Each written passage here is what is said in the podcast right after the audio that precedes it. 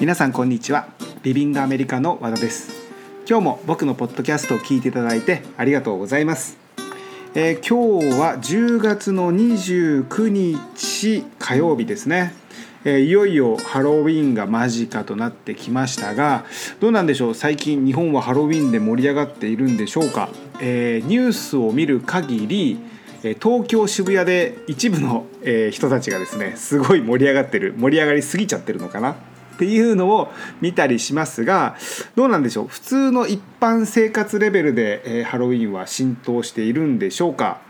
僕はアメリカのロサンゼルスに住んでいますが、まあ、アメリカはあの普通に一般的にハロウィンをやってていてあと子供がいるとですね、えー、子供を連れていろんなお家を回って「えー、トリック・ア・トリート」って言ってお菓子を、えー、もらって回るので僕からするとなんかハロウィンは子供のイベントあと子供がいる親のイベントみたいな感じになっているんですけれども、えー、皆さんはハロウィンいかがお過ごしになるんでしょうか。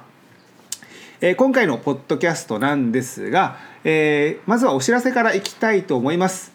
えーとですね、韓国のダンス留学ですね、えー、韓国のダンス留学リビングアメリカで手配をしていますが、えー、10月いっぱいまで、えー、キャンペーンをしています。まあもう厳密に言うとしていましたになるんですが、えー、10月いっぱいですねまでお申し込みいただくと、まあ、留学はいつしてもいいんですが、えー、格安料金で、えー、プログラムをご案内していてさらに LINE の方でお問い合わせをいただくと1万円オフというのをやってていました。で、えー、本当にたくさんお問い合わせをいただきました。えー、ありがとうございます。で、えー、すごくですね、えー、どうしましょうどうしましょうというお問い合わせが多かったのでもう1ヶ月だけ延長することにしました。えーと、キャンペーンですね。11月まで、えー、行います。11月まで格安料金でご案内させていただいてさらに LINE で、えー、登録ですね、まあ、お問い合わせかな？をいただくとそこからプラス1万円、えー、留学の費用を割引にさせていただきます。で韓国のダンス留学なんですがもう韓国ではもう人気ナンバーワンですね。圧倒的に人気のあるダンススタジオの1MILLION でレッスンを受けることができますで基本的にあのスケジュールはですねもう留学生の好きに決めていただけますので、えー、好きな先生好きなジャンルのレッスンを受けていただくことができてあと語学学校にも通えるプログラムになっていますで詳しい、え内容はですねリビングアメリカ韓国ダンス留学と、えー、検索していただければページが出てきますので、えそちらの方からご覧になっていただければと思います。で、えー、まあ、キャンペーンなんですが11月まで、えー、格安料金でご案内させていただきますので11月までにお申し込みをいただければ、えー、いつ留学されても大丈夫です例えば来年の3月とかの留学でも格安料金でご案内させていただきますのでもし興味がおありでしたら是非お問い合わせください。はい、えー、お知らせは以上となります。で僕の近況なんですが、えー、僕はですねもうずっと、えー、20年以上ロサンゼルスに住んでいるんですが、えー、先週1週間の気温がですねちょっとすごく跳ね上がりまして、えー、毎日最高気温が30度以上という、えー、で1週間の最高気温でいうと多分35度ぐらいあったんじゃないですかね。もう夏を超えてるぐらいの気温になったんですが毎年この季節10月の後半の方はインディアンサマーって言ってロサンゼルスはすんごく暑くなるんですね。ただここまで暑くなったのはちょっと初めてかもしれませんがこのインディアンサマーが終わるとロサンゼルスはちょっと冬に突入していくんですね。でまあ冬といっても日本と比べるとまだ全然そのちょっと涼しいかな程度になる感じですが、まあ、それなりに、えー、涼しくはなります。なので先週1週間の、え、あったかい気温が終わって今今日は多分最高気温が2 5 6度67ぐらいあるのかな。でまあ暑いんですがちょっと涼しくなったなっていうその比較で、えー、そう感じているとこなんですけれどもこんなに気温がアップダウンするとですね体調を崩してしまいがちなんですね。で僕も漏れなく、えー、風邪をひきました。でまあ年齢のせいもあると思うんですが年齢のせいがもあるっていうか年齢のせいだと思うんですがまあ治らないですね。えー、基本的に薬は飲みたくないのであのこうビタミンを取ったりサプリメントですねとか、えー、いろいろとこうよまあいろいろと 寝たりですねそういうことをして、えー、治そうと思うんですけれどもいかんせんあの仕事があるのでゆっくり寝てたりできない時もあります。まあ、なので、まあ、あの仕方なしに薬飲んででさらにこの薬を飲んでも治らないというですねで治らないので無理して仕事をして、えー、また 悪化してというのを繰り返していたんですがまああのそうですねハロウィーンを前にしてとりあえず完治はしました。ただ完治をしたんですが風邪をひきながら思ったのがこれ留学中に留学生が風邪をひくとそれはそれでちょっと大変だろうなと、えー、まあ単純にその風邪で体がしんどいですしなんせ留学中に外国で一りぼっちなので精神的にも、えー、ちょっとへこんでしまうだろうと。で、えー、留学中の時間ももったいないと、えー、思いまして、えー、今日のトピック今日のタイトルをですね、え留学中に風邪をひいたらどうすればいい？というものにしました。で、えー、もうその病院の手配からあと風邪の予防ですね、え留学中に気をつけることまで、え詳しくお話ししようと思います。で僕は今回ですね、えー、子供から風邪をもらったんですが、まあ、どんな状況であったとしてもせっかくの留学なのでもうそもそも風邪をひかないようにすると。いうこれがですね本当にベストですね、えー、これがもう最善策だと思います。であのー、まあ風邪をひく理由としては、えー、まあ、3つですね。えーと、疲れ。えー、ごめんなさい疲れからじゃなかった。緊張からです、えー、留学をすると。いうことで精神的にすごい負担がかかりますよね。一人で飛行機に乗って、えー、知らないところに行って知らない言葉で知らない文化で知らない人に囲まれて、えー、生活がスタートするわけですからすごい精神的に負担がかかります。そしてやっぱり疲れも出ます、えー、長いこと飛行機に乗ってで新しい場所に行って現地サポートを受けて留学生活がスタートしてというまずこの2つですね、え、精神的な疲れとあと肉体的な疲れ。そして3つ目が、え、環境の変化ですね例えば気温だったり、え、あと湿度だったり日本は湿気がしっかりありますが、えー、国によっては例えばロサンゼルスだとすごい乾燥しているので湿気はほとんどなくて夏はすごい過ごしやすいんですがその代わり乾燥するので喉を、えやられたりとかします。でそれから風邪をひいたりとかいうことがあるのでこの3つに、え対応すべくですねえー、風邪をひかないようにするためにはまず、えー、日本から出発する時に、えーと、マスクですねを持ってくるといいと思います。でこのマスクは、えー、留学中に使うわけではなくて飛行機の中です。だからもうそもそもそのやっぱり緊張して飛行機に乗りますよね。下手したら前の晩寝れてないという状況で精神的に高ぶっていて、まあえー、体もちょっと疲れていると。いうので飛行機に乗ってまあ飛行機の中ではじーっとしているんですがすんごい乾燥するんですね飛行機の中。で、えーまあ、それだけでも喉をやられたりする場合もありますしひょっとしたら一緒に乗ってる人で誰か風邪をひいてる人がいるかもしれません。そうなると、えー、例えば疲れ緊張があるところに、えー、乾燥してで普段だったらそこまでもらわないはずなのに飛行機の中でそういうふうな条件が重なると例えば免疫力がちょっと下がってしまって風邪をひきやすい状況でそういうのをもらってしまって、えー、発症発熱とか、まあ、風邪をひいてしまうという場合もあるのでまず、えー、留学する時は飛行機の中ここでマスクをつけてもらいたいです。で飛行機の中であともう一つしてほしいことは、えー、水分をたくさん取ることですね。えー、なんだかんだ言ってもやっぱりお水をたくさん飲んで、えー、体の中のこう、まあ、毒素を出すわけじゃないですけど、えー、おトイレに行って、えー、そうですねたくさん水を飲んだ分おしっこを出せば、まあ、体の循環は良くなりますしえ体の中の毒素を出すことができますし何より水分をたくさんとっておけば、えー、まあ若干風邪をひきづらい体にはなると思います。なので、まあ、乾燥してる分そうですね、えー、マスクをつけて飛行機の中では、まあ、たくさんお水を飲んでいただくということをすれば、えー、まあその留学先に着くまでですね留学地に着くまでにある程度の予防はできると思います。ただですね、まあ、入国審査ではマスクはできませんし留学中国によってはマスクをつけることがすごいタブーなところもありますので例えばアメリカとかはまあマスクはつけれないですねマスクつけてると何度前みたいな感じで、えー、誰もマスクをつけていませんので、えー、そうですねアメリカでもしマスクをつけれる人がいたらかなりの度胸があるかえー、もしくはお店で入るの断られるか っていう目に遭うとは思うどうどうなのかな合うかもしれませんが、まあ、とりあえずマスクは飛行機の中で使っていただきたいと。で、えー、今度は留学中の、えー、生活でどうやって予防ができるかっていうとまずもう基本すぎてえそんなことと思うかもしれませんがやっぱりですねうがいと手洗いです。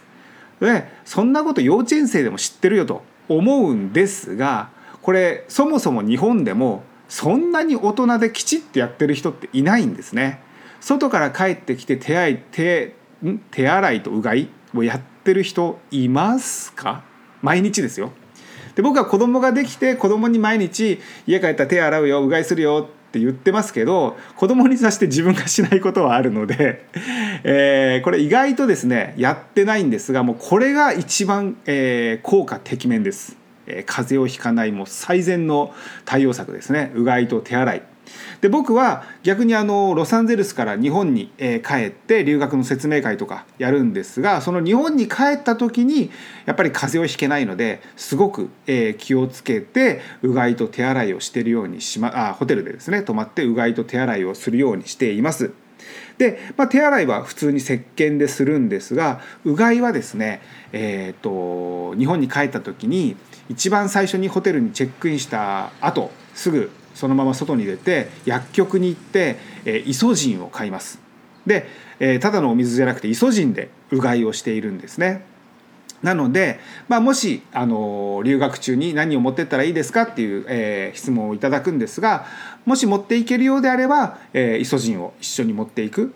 風邪をひいた後の、えー、風邪薬ではなくて風邪をひかないようにうがい薬ですね。イソジンを持っていくと。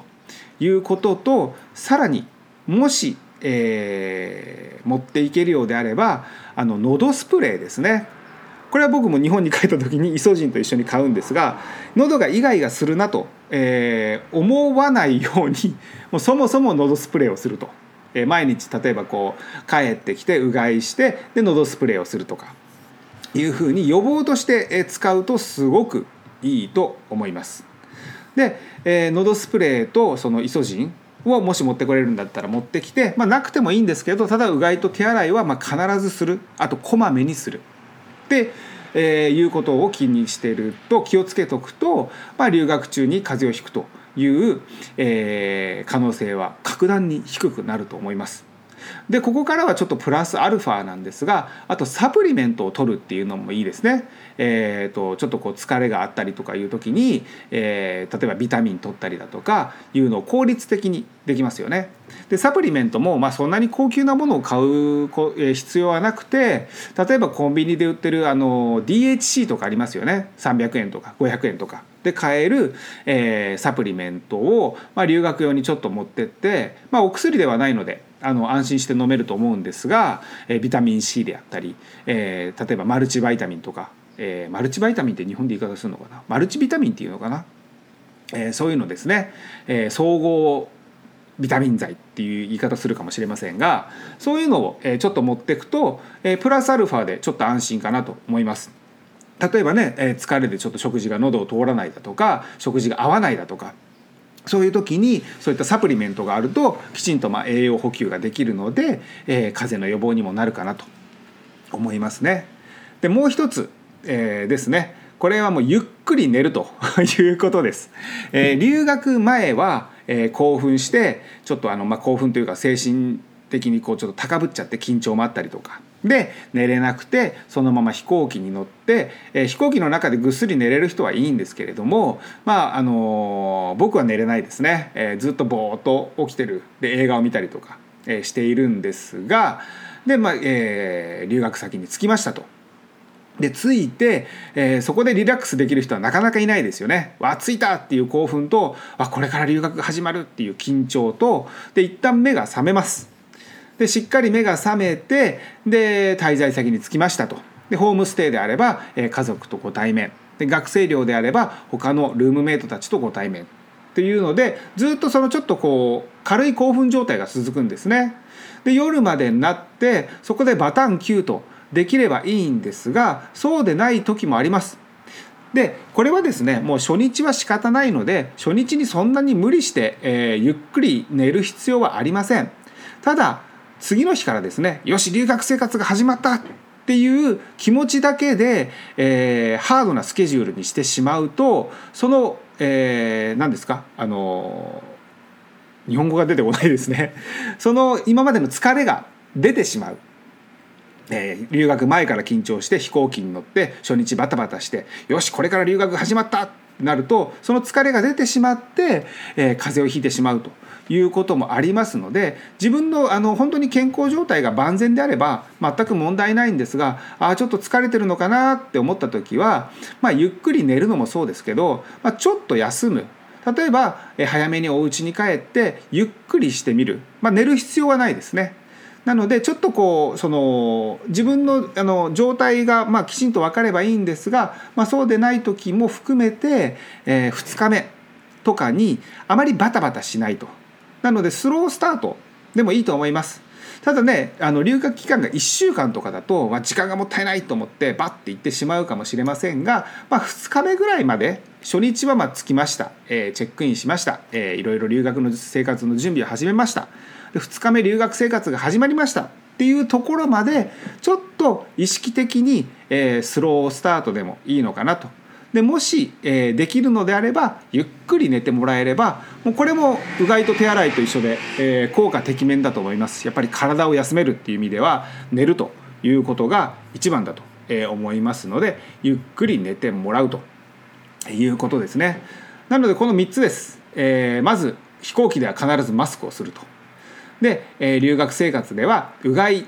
手洗い。この2つ。あこの2つ。うがい手洗いとあとサプリメントを取る。そしてゆっくり寝ると。えー、いうことですねこれが、えー、そもそも、えー、風邪をひかないようにする風邪をひいちゃうとやっぱりもったいないので、えー、行動に制限が出てしまってもう一日家でううってうなってなきゃいけないような状況を避けるために、えー、こういったことをしていただくとすごくすごく、えー、留学生活を充実したものにできると思います。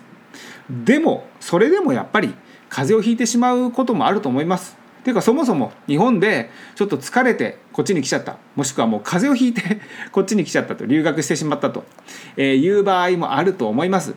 で、えー、留学した時風邪をひいたらどうしますかと。病院にはどうしたらいいですかと。いうお問い合わせもいただくんですが、えー、じゃあ実際に風邪をひいた留学生がどうしてるかというとほとんどの留学生が病院には、えー、行かないです。行きません。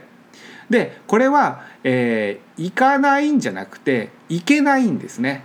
で行けないってなんで行け行かない？行かない？日本語変ですね、まあ、行かないなんで行かないのかと、えー、なんで行けないのかというとですねこれはもう単純に精神的なハードルが高いんです。で風邪をひいててそもそも弱ってる時によしじゃあ病院に行こうと思えるのは日本にいるからです。日本語が通じて日本の病院の環境が分かっていて風邪をひいて辛い時でもどういうふうな状況になるかっていうことがあらかじめ分かってるので病院に行くっていうことに対してのハードルが全くないんですね。病院に行けば風邪が治るという、えー、ゴールしか見えないんですね。ただ留学して病院に行くってなるとまずどこの病院に行ったらいいんだろうどうやって病院を予約したらいいんだろう言葉が通じるのかなお金はどうやって払うんだろう？風邪薬はどうなのかなというですねただでさえしんどい時にそういった、えー、分からないことがたくさんあるとですねまあその病院に行くということに対してハードルが高くなってしまうんですね。でそうするとどうするかというともう家でゆっくり休むと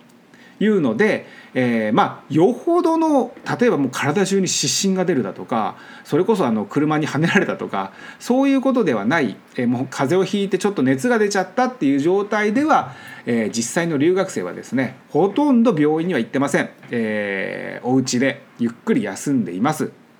でお家でゆっくり休む時にじゃあどうしているかというとですね、まあ、これは薬を飲んで、えー、ゆっくり休んでいる留学生がほとんどです。でこのお薬は、えー、日本から持ってきてもいいですし、えー、現地で買っても大丈夫です。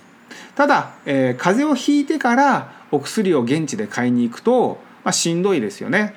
で風邪をひいてない時に現地であらかじめ薬を買っとこうという留学生は多分いないと思うので、まあ、その留学の期間にもよりますが短期の留学であれば、まあ、1ヶ月以内ですかね。の留学であれば、まああのそんなに大量にはいらないです、えー、23錠34錠ぐらいかな、えー、風邪薬を日本から持ってきてもいいかなと思います。でお薬を飲んでもうこれはただひたすらゆっくり寝るということですね。ちょっとやっぱりもったいないかなと、えー、留学中にですねゆっくり寝るのはもったいないかなとは思うんですが、えー、何にしてもですね体が資本体が一番ですので、えー、もうここはもうゆっくり寝て早く治してそれからまた、え、留学生活を再開していただくということですね。でいよいよもうこれはダメだと。こんなにしんどいのは無理だと。病院に行きたい。病院に行くと。なった場合どうするかというとこれは、え世界中どこに留学しても一緒なんですが、え、日本に出発日本を出発する前に入った保険会社に連絡をします。であの保険海外旅行保険ですね海外旅行保険に入る時に、えー、言われるんですが、まあ、入ってみれば分かるんですが、えー、現地で風邪をひいた場合は病院に行く時はここに電話をしてくださいというようなですね、えー、保険の手引き保険の手引きでいいのかな、えー、パンフレット。パンフレットじゃないですね。保険の証書みたいなやつがもらえます。でその証書の中にいろいろとこう情報が書いてあって現地ではこうしてくださいこうしますこうなります。でまあ親切な保険会社であればこういう英語を使います。こういうことを聞かれます。みたいなことが書いてあります。で、まあ、そんなのはもう全部あの見なくても大丈夫です。あの保険会社に連絡すればどの国に、えー、留学してもほとんどの保険会社は日本人オペレーターもしくは日本語がしゃべれるオペレーターが出るので、えー、そこで状況を伝えます。例えば、えー、保険番号を言ってくださいだとか、えー、お名前お願いしますだとかどこに留学中ですかとか、いろいろ聞かれることはあると思いますがそういった、えー、情報確認の後に、え、どういう状況なんですかとどうしたいですかというふうに聞かれます。で、えー、病院に行きたい時に、えー、気をつけなきゃいけないことはその保険が適用される病院に行かなくちゃいけないんですね。なのでまず保険会社に連絡する必要があるんですが勝手に自分が近くの病院に行ってひょっとしたらその病院がですね、えー、自分が入った保険を使えない保険使えない病院適用してない病院の場合もあるんです。そうすると、えー、かかった医療費を100%自分が負担しなきゃいけなくなるのでこれは結構すごい金額になってしまいます。なのでまず保険会社に連絡をして状況を説明します。えー、もう熱がすごいと。例えば40度出ていると。もしくは、えー、体に湿疹が出ていると、えー、目が充血してるとか。えー、そうですね。そういったことを伝えてそうすると、えー、保険会社の人が、えー、でしたら、えー、今その手配できる病院がこことこことここがありますというふうに言われます。で自分の希望としては例えば日本人の先生がいるところ日本語を喋れる先生がいるところもしくはもうそもそも日本の病院、まあ、海外には、日本人が経営している病院もありますのでそういったことを伝えてで、えー、大抵の場合そうやってこう条件をつけるとですね、えー、病院が遠くなります。えー、ありますが例えばそこから、え、車で30分かかりますと、えー、ただあの現地の病院であればもう徒歩10分圏内にありますとかいうふうになるのでそこはあのバランスですね、えー、英語でもいいか韓国語でもいいか、まあ、フランス語でもいいかとかその留学先にもよりますが、えー、言葉を取るかもしくは、えー、やっぱり日本語の先生じゃなきゃ嫌だというふうに、えー、自分のその快適さを取るかですね。で、えー、いきます。ただもう今ですねあの Google あスマホがあるじゃないですか。で Google 翻訳。まあ他にもいっぱいアプリがありますが、えー、本当に優秀です。僕もロサンゼルスアメリカで病院に行ってやっぱり専門用語を言われるんですね、えー、カロリーが高いコレステロール値がどうと言われてでコレステロールもなんか、えーと、LDL がとかなんかいろいろ言われても分かんないんですね。そういった時に、先生と喋りながら Google 翻訳を使うとほぼほぼちょっと変だな通訳がおかしいなってところはありますがほぼほぼ完璧に訳してくれます。でちょっと通訳がおかしくても分かります。あの日本人なので日本語でちょっと変な日本語言われてもその Google 翻訳に。なのであのあまりにも例えば病院が、えー、1時間かかるとか、えー、しんどいですよねもう早く見てもらいたい早く治したいっていうので、えー、留学中でも病院に行きたいと思ってるわけですから、えー、だったら、えー、僕はですね、あのー、無理して日本語の先生のいるところに行く必要はないんじゃないのかと、えー、思います。で、えー、スマホのアプリを使えばほとんど事足りるので大丈夫かと思います。でまあそういったことを保険会社の電話で、えー、伝えるとほとんどの保険会社はその場で病院の予約を取ってくれます。じゃあ、えーと、何時がよろしいですか、えー、14時15時16時空いてますけれどもとか、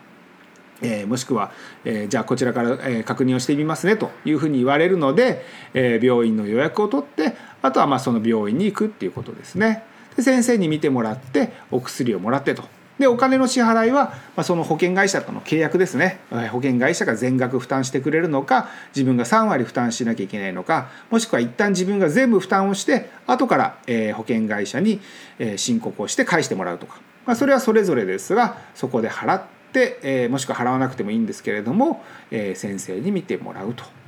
いうことが、えー、留学中に風邪をひいたらどうするかということになります。